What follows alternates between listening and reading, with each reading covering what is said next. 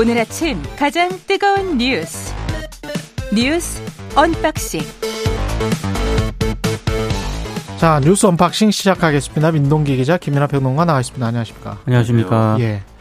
러시아 이거는 짧게 이야기를 하고 가죠. 크렘린궁에 드론 공격이 있었는데 이게 푸틴 암살을 시도하려고 했던 것이다. 이렇게 지금 러시아가 주장을 하고 있고 우크라이나 짓이다. 이렇게 러시아는 주장을 하고 있습니다. 네, 러시아 대통령실이 이제 공식적으로 밝힌 내용인데요. 예. 일단 우크라이나가 무인기를 이용해서 어, 크렘린 공격을 시도했다라고 주장을 했습니다. 두 대가 크렘린을 노렸는데 레이더를 이용해서 러시아군이 대응을 해서 이걸 무력화했다. 다친 사람이라든가 파손된 물건은 없었다. 이런 입장을 밝혔고요.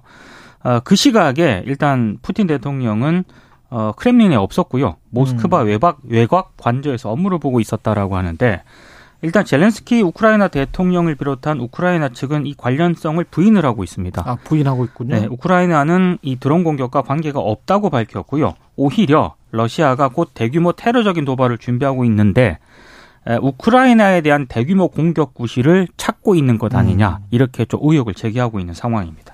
그러니까 원래 우크라이나에 봄 대반격설이 있었는데 준비를 하고 있다.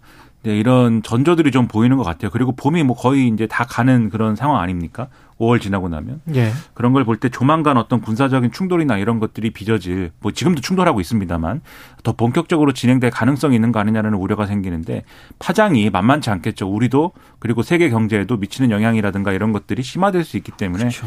대응 그리고 준비 그리고 무엇보다도 우리가 이제 군사적으로 지원하는 어떤 방안이라든가 이런 것들도 가시화될 수 있어서 여러모로 준비가 필요한 것 같습니다. 예. 그리고 미국 연방준비제도 Fed가 기준금리를 0.25% 포인트 인상했습니다. 그러니까 다소 완만해지고는 있지만 이게 인플레이션이 쉽사리 꺾이지 않는 그런 점을 좀 감안을 한것 같습니다. 예. 그래서 세 차례 연속 baby step을 이제 단행을 했는데요. 어, 현재 4.75에서 5%였던 기준금리가 5에서 5.25%로 올랐습니다. 5에서 5.25. 그러니까 연준이 작년 3월 이후에 10회 연속으로 금리를 올렸는데요. 예. 이번 금리 인상 발표는 아무래도 연준이 금리 인상에 따른 경기 침체 우려에도 불구하고 인플레이션 대응이 최우선 과제다. 음. 이제 이런 인식을 보여준 것으로 평가가 되고 있는데요. 한국은행의 고민이 좀 깊어질 것으로 보입니다. 우리가 3.5인가 그렇죠? 그렇습니다. 예. 예, 한국은행 우리 한국과의 금리 차도 최고 1.75% 포인트 역대 최대로 벌어진 그런 상황인데 역대 최대 최대죠. 네. 예. 그렇습니다. 그리고 지난달에 금리를 한국은행이 동결을 하지 않았습니까? 25일에 상, 상반기 마지막 금통위가 예정이 되어 있는데 기준금리를 인상할지 아마 상당히 좀 고민이 많을 것으로 일단 예상이 되고 있습니다. 지금 연준의 목표치가 인플레이션 2%되지 않습니까? 그렇죠. 근데 그것을 달성하기 위해서 어 여러 가지를 어 이 달성하기 위해서 추가적인 어떤 정책이 필요한지에 대해서는 여러 가지를 고려하겠다 이렇게 언급한 부분이 있는데 이거를 이제 미국 언론들은 아 금리 동결 향후에 동결을 시사한 거 아니냐 이렇게 해석을 한 측면이 있는 것 같아요. 근데 어 여기에 대해서 제롬 파월 연준은장은 오히려 동결에 관한 결정은 오늘 안 했다.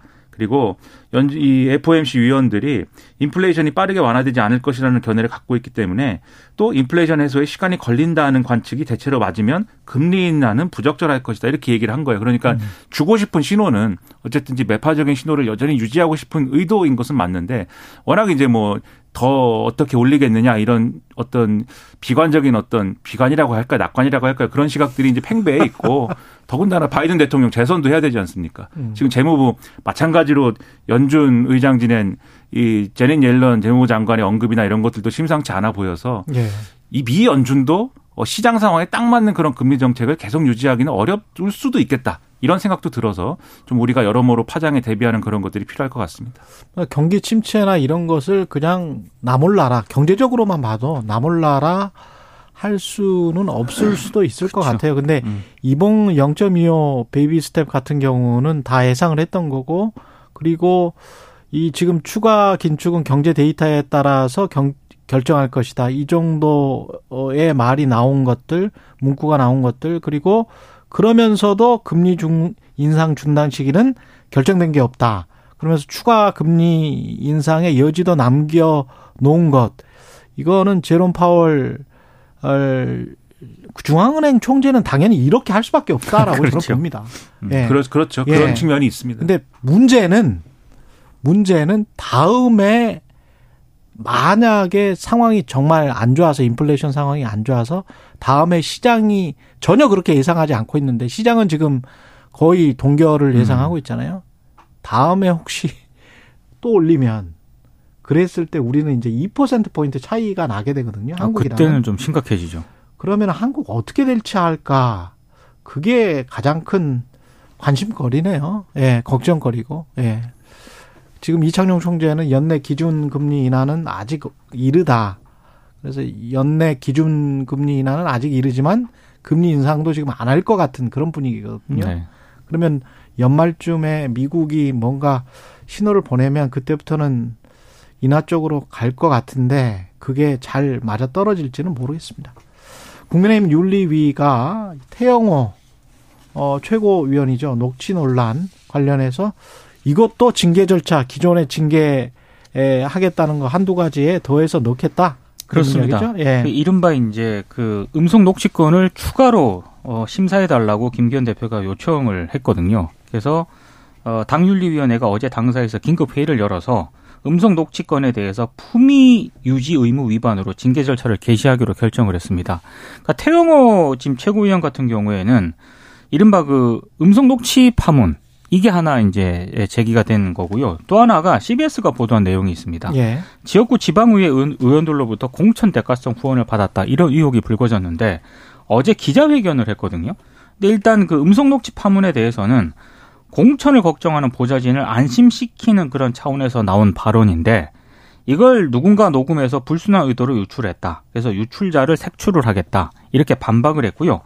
CBS 보도 내용은 잠깐 소개해드리면 2020년에서 어, 2022년 이 3년 동안 정치 후원금 장부를 CBS가 입수를 했는데 이걸 보니까 태용호 최고위원이 서울시 강남구 의원 5명으로부터 본인과 가족 지인들 명의로 지방선거가 있던 지난해에만 1,850만 원의 후원금을 받았다. 이런 내용입니다. 그리고 지방의원 일부는 연간 후원 한도인 500만 원을 초과해서 뭐 정치자금법을 위반하기도 했다. 이런 내용인데 어제 태용호 최고위원이 기자회견을 하면서 자신을 정치권에서 퇴출시키려는 음해성 정치 공세다, 가짜 뉴스다라고 반박을 하고 있는 그런 상황이거든요. 근데 어제 이제 국민의힘 지도부는 사실 그 전까지만 하더라도 조금 그 이 사안 자체를 거론하는 거를 좀 꺼려하는 그런 분위기가 좀 있었는데 어제는 잠깐 소개해드린 것처럼 어, 지도부 기류가 조금 바뀐 것 같습니다. 그래서 음성 녹취권까지 추가해서 어, 윤리위원회에서 좀 심사를 해달라고 요청한 그런 상황이고 아마 이 문제가 아, 논의가 될 것 같습니다.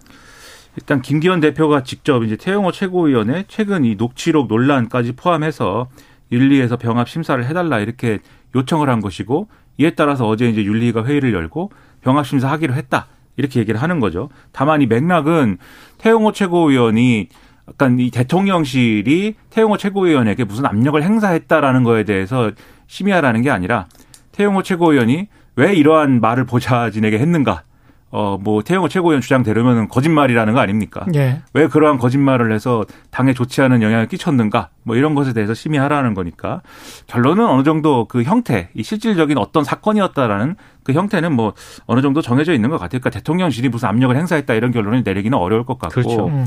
그리고 이제 여기에 지금 말씀하신 후원금 내역이라든가 이런 거는 윤리가 지금 징계 안건으로 어제도 결론 짓지 않았습니다. 이거는 네. 들어가 있지 않은 거여서 이거는 추가로 이제 뭐 지켜볼 필요가 있는데 굉장한 부담이 되고 있다라고 보는 건 맞는 것 같아요. 지금 국민의힘 지도부가. 그래서 오늘 원래 최고위를 해야 되는데 최고위도 안 한다는 거거든요. 동아일보 제목이 제목이 이렇게 써 있습니다. 태영호 모독의 최고위 안 한다 이렇게 써 있습니다. 그러니까 이 태영호 최고위원, 김재원 최고위원 와서 설화가 될 만한 그리고 또 논란이 될 만한 그런 발언하고 자기 방어하고 이러면 영향이 안 좋은 안, 안 좋은 영향이다 이렇게 판단을 하는 거예요. 그래서 뭔가 이제 윤리가 중징계를 내린다든지 이런 것들도 가능해지는 국면이 아니냐 이런 이제 관측도 나오는데 핵심은 진실이 밝혀지는 거지 뭐 이게 또 정치인들의 여러 가지 사정이 어떻게 풀리느냐 이건 아닌 거거든요. 진실이 밝혀지는 방향의 윤리 판단은 어, 여러 가지로 미흡할 수 있다. 이런 국민적인 평가가 있을 수 있기 때문에 좀 더 엄중하게 대응해야 될 필요가 있지 않나 싶습니다. 예. 그리고 민주당 돈봉투 의혹 사건과 관련해서 윤관석 이성만 의원이 자진 탈당했습니다. 어제 이제 비공개 최고위 회의에서 두 의원이 지도부에게 탈당 의사를 밝혔고요. 이재명 대표가 안타까움을 표시하면서 결단에 감사하다 이렇게 말을 했다고 합니다. 윤관석 의원과 이성만 의원 같은 경우에는 뭐 선당 후사의 정신을 가지고 일단 탈당을 하고 법적 투쟁으로서 진실을 밝혀가는데 최선을 다하겠다 이런 네. 입장을 밝혔고요. 다만 이번 사태 발생 원인 가운데 하나는 검찰의 정치 공세인 부분도 있다 이런 입장을 밝히기도 했습니다. 근데 중앙일보 보도 등에 따르면은요. 아, 윤관석 의원이 지난 2일 이재명 대표와 저녁 식사를 함께 했다고 합니다. 예. 그 자리에서 어, 당의 부담을 주지 않기 위해 결단을 해달라는 요청을 했고 이 요청을 윤 의원이 고심 끝에 받아들였다 이런 보도가 있거든요.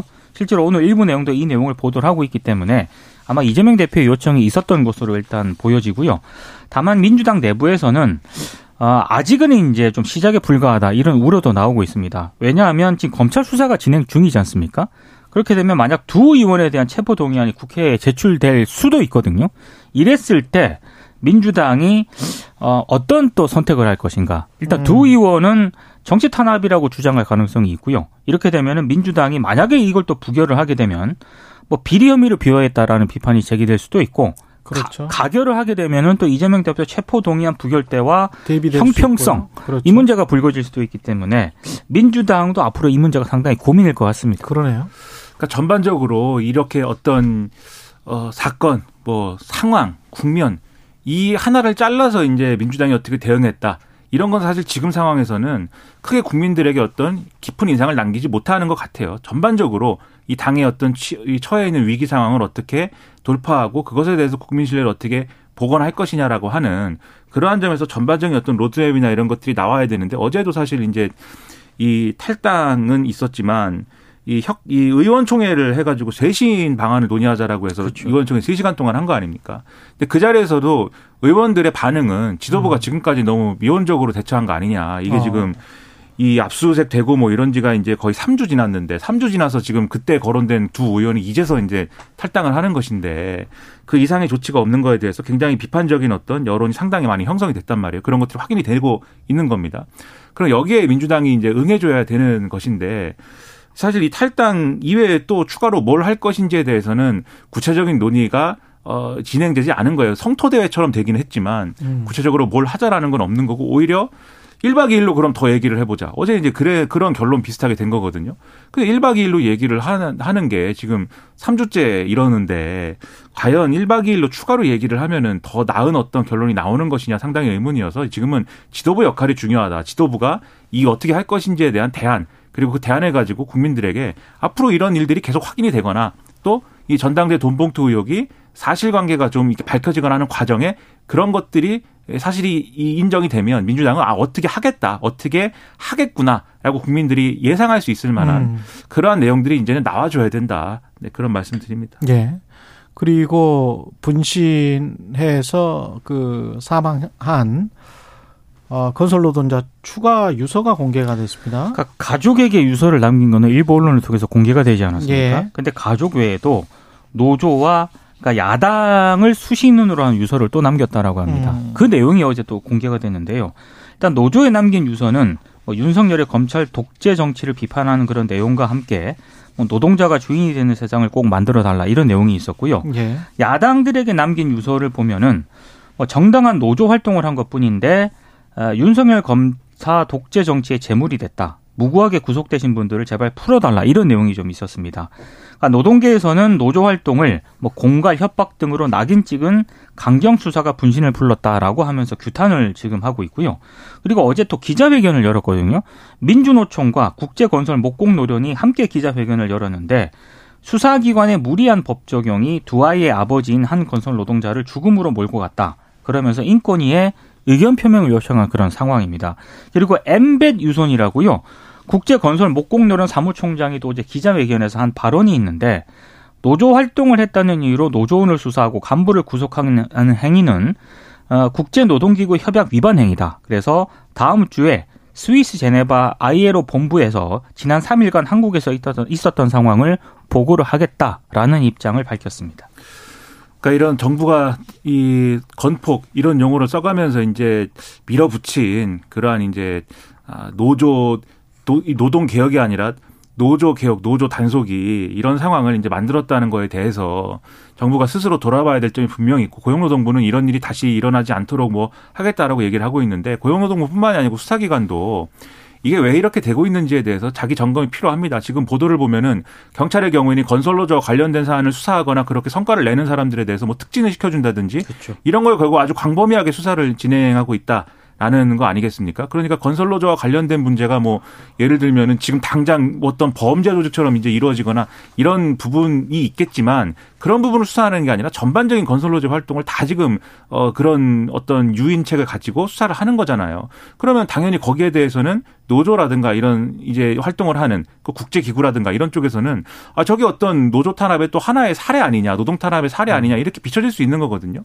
그러니까 그런 점들에 대해서 돌아보고 점검하고 앞으로 어떻게 하자라는 게 필요한데 이 문제를 다루는 어떤 정부와 수사기관의 태도가 좀 뭐 그런 일도 있는가 보다라는 식의 그런 좀 안이한 태도인 것 같아요. 그렇게 가서는 안 된다. 지금 굉장히 엄중한 상황임을 어, 직시해야 되고 자각해야 된다. 그렇게 생각을 합니다.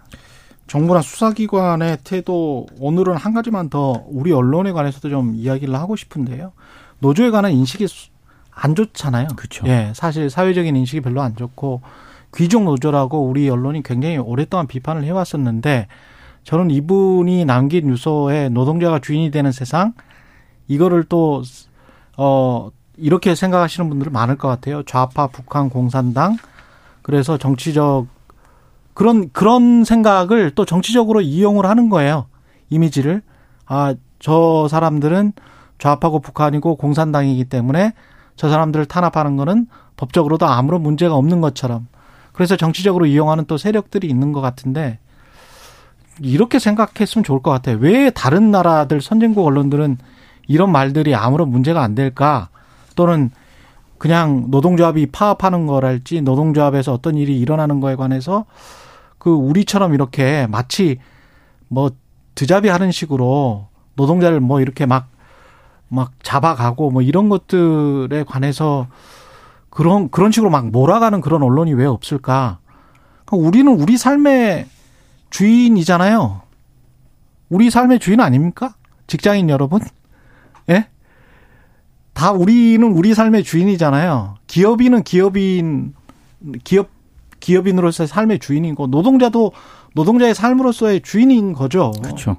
근데 그런 말조차 하는 것도 저하게 만드는 사회 분위기를 언론과 정치가 조장해서 특정 상대적으로 약한 집단을 이지매시키고 있었던 것 아닌가 수십 년 동안 그리고 정치적으로 뭔가 어그 기회가 있을 때마다 분리할 때마다 그 그걸로 어떤 국면 돌파를 하고 그렇게 해서 어 살아남는 거는 기득권이었던 거 아닌가 그런 생각을 자주 합니다. 아닙니까? 아니면 좋고요. 네. 뭐 아니면 좋은 건 아니죠. 아니라고 그렇죠. 할수 없는 것이고 그와 할수 관련된 비판이 지금까지 많이 나왔습니다. 그래서 좀 반성합시다. 제발. 그런 것이 예. 필요하죠. 예. 제발 좀 반성합시다. 우리 삶의 주인은 우리가 맞아요. 각자의 삶의 주인이잖아요. 여기까지 하겠습니다. 뉴스 언박싱 민동기 기자 김민하 평론가였습니다. 고맙습니다. 고맙습니다. 고맙습니다. KBS 1라디오 최경영의 최강시사 듣고 계신 지금 시각 7시 40분입니다.